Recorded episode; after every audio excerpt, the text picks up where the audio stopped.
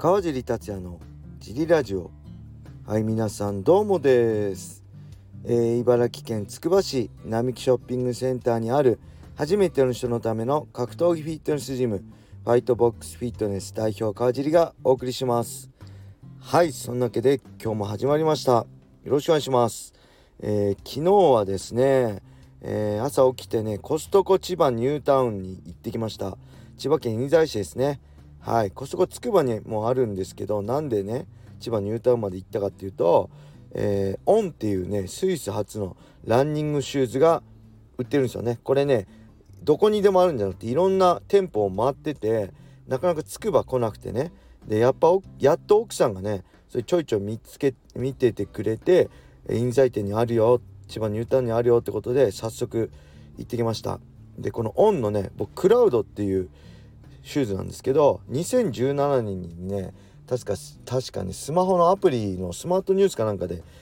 の記事でね見て買ったんですけど Amazon でね確か1万円ぐらいだったかな。すごいね走りやすくて今まで僕いろんなメーカーのね靴履いてきましたけどダントツ走りやすくて当時特にねバンタム級に挑戦してたんでね多い時で1日20キロぐらい走ってて膝痛めないようにねほんと重宝してたんでそれがね今はすごい人気になっちゃったのかな。高くなってちゃったんですよね。1万5000円ぐらいしてたんですけどコストコで9800円で売ってたんで、え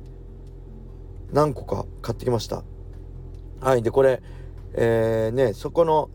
ねオンの人に聞いたらねなんと11月7日にコストコつくばにも来るらしいので11月7日から1週間ぐらいですかね。もし興味ある人は、えー、そちら行ってみてください。僕またコストコつくば来たら何個か買おうかなと。もう一生この靴でいいかなと思うぐらいすごい履きやすいです。はい。でその帰りはねえー、っとツイッターで、えー、元アウトサイダーのねチャンピオンのマック大輔さんマックさんがねおすすめしてた、えー、茨城県利根町にある味吉っていうラーメン屋に行ってきました。はい。煮干し系ですね。煮干し系ラーメン。めちゃくちゃ美味しかったです。この道はね、えー、味吉がある道はね大学へ行く道だったんです。僕茨城県から千葉県我孫子市のね中央学院大学まで行く道で毎日通ってたんですけど一回も行ったことなかったですね。店があったのは分かったんですけどすごい美味しかったです。はい。この道すごい懐かしいですね。ワングーもかな電気屋もあってね当時二十歳ぐらいの時ね家にワウワウがなくてワウワウでやってたリングス KOK トーナメントでねヘンゾ・グレイシー対田村清の一戦があってどうしてもリアルタイムで見たくてねその電気屋でワウワウが放送されてたんでずっと2時間ぐらい経ってワウワウを見てましたね。はい。そんな感じの月曜日でした。レターも行きましょう、えー、川尻さん小林さんこんばんは。最近仕事が忙しくてジムに行く時間が取れず筋トレもしないで過ごしていたら体がブヨブヨです。でも今日3週間ぶりにジムに行ったらやっぱりとても楽しかったのでまたコンスタントに通おうと思います。今日もありがとうございました。突然ですがおすすめ本を紹介させていただいても良いでしょうか。登山系です。空へというジョン・クラカワの本。エベレスト登山のノンフィクションですが面白いです。あと寒い系つながりで、えー、新田次郎の八甲田山死の方向を読んでください。とにかくすごいです。えー、かっこ語彙力なくてすみません。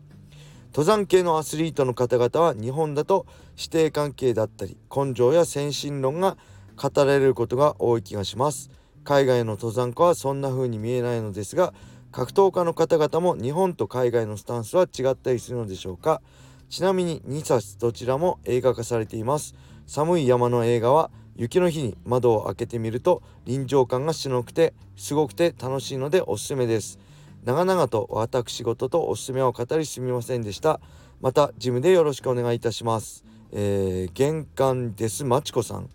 はいありがとうございます。会員さんですね、えー、久しぶりにねこの前ジム来てくれて、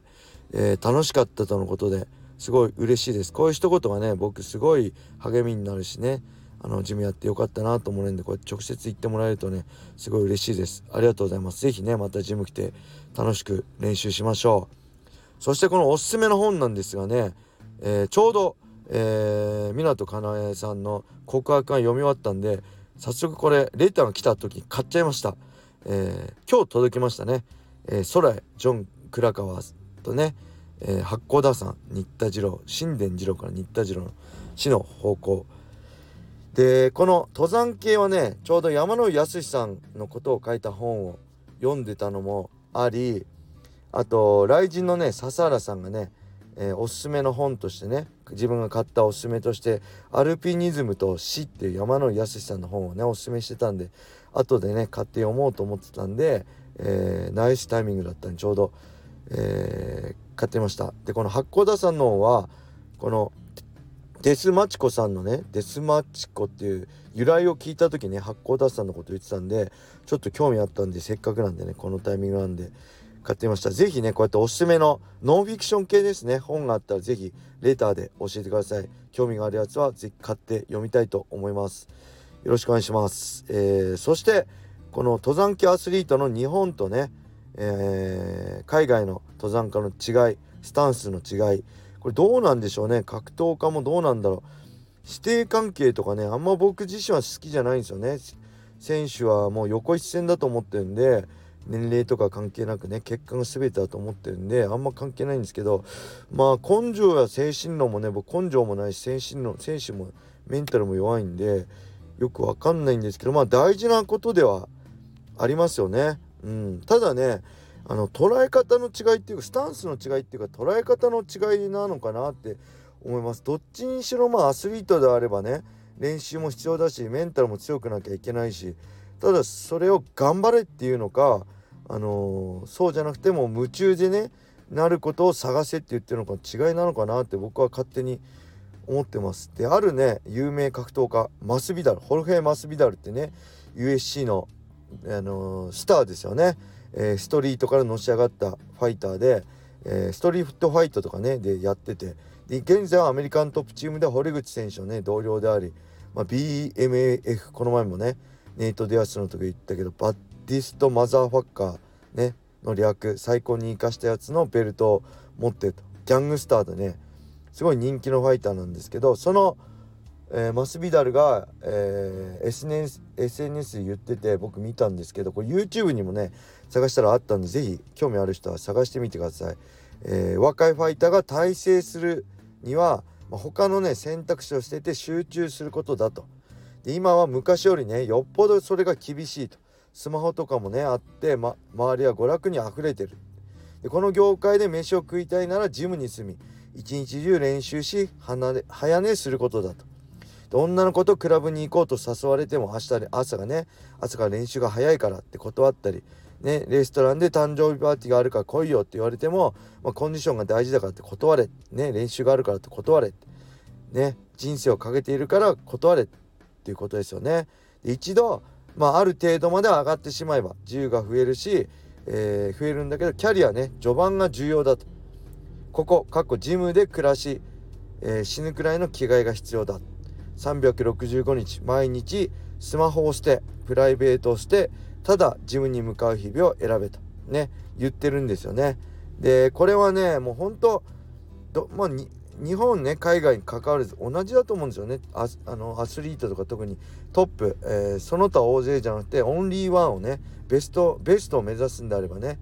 えー、当たり前のことだと思うんですけど多分それをやるのが今難しいと。僕らがね20年前よりあのー、すごい誘惑が多いと。まあそういうことなんでしょうね。ただあの、もうほんとねこれ僕も思うんだけどこれすごいいいこと。これずっと頑張れってことでもないんですよね。一度ある程度まで上がってしまえば自由増えるんですよ。本当僕も俺ね二十歳ぐらいでこれ一生この生活なのかなもう何もできないじゃんと思ってるんですたんですけど強くなれば余裕が出てきて、まあ、彼女を作ったりねこうやって結婚したり子供生まれたりねそういう時間も増えるしプライベートはね他の趣味に費やす時間も増えるんですけどマスビダルがね言ってるようにとにかく序盤が重要だと全てをね格闘にかけるぐらいやれっていうことだと思うんですけどただこれってね頑張れとかね、えー、努力しろとかね言ってるわけじゃないと思うんですよね。とにかくそういうできる状況を作れあとは夢中になれと。やっぱ夢中になれることが最強だと思うし、まあ、逆にねそういう状況を作れなくてそれが辛い、ね、頑張ってやってるっていうんだったら、もう慣れないんであればね諦めた方がいいよってことだと思うんですよね。うん、でそれは僕もすごい分かって僕がねこう MMA ジムやらない理由もそれが一つあるんですよ。僕が当たり前と思ってることと周りのね普通の人が当たり前と思ってることあまりにもねあの剥離しすぎてて違うんで多分共有できないと思うんですよね。強くなりたいならこれやればやるの当たり前じゃんっていうのは多分僕と普通の人違うと思うんでまあその辺だと思うんです。それを当たり前として何も努力だと思わずできる人がまあ残る世界だよっていうことだと思うしそういう風になりなってマスビダルは言ってると思うんですよね。なんでまあその海外とアスリート僕海外住んでないんでね行ったことないんで分かんないですけど海外で暮らしたことないんでね。基本はトップアスリートはみんなどこでも一緒だと思うしあのー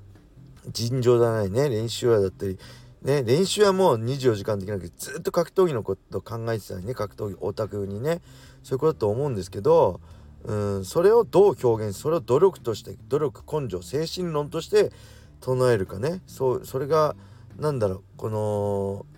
もっとドライにそれできて当たり前だよねってできないんだったら違うもっと夢中になれること探した方がいいんじゃないって思うのか。えー、そういうことだと思うんですよね。って僕は勝手に思ってます。はい。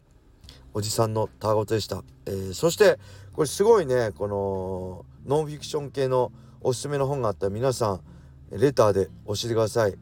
ねさっきも言ったけど結構やっぱ活字中毒でハマってるんでねどんどん読んでいきたいと思います。ああとけどまあ10月2日ベラトールのね解説あるんでそちらの勉強もするんでちょっと本を読む量は減るかなと思うんですけどよろしくお願いします。はいそんな感じでしょうか。それでは今日はこれで終わりにしたいと思います。皆様良い一日を。またね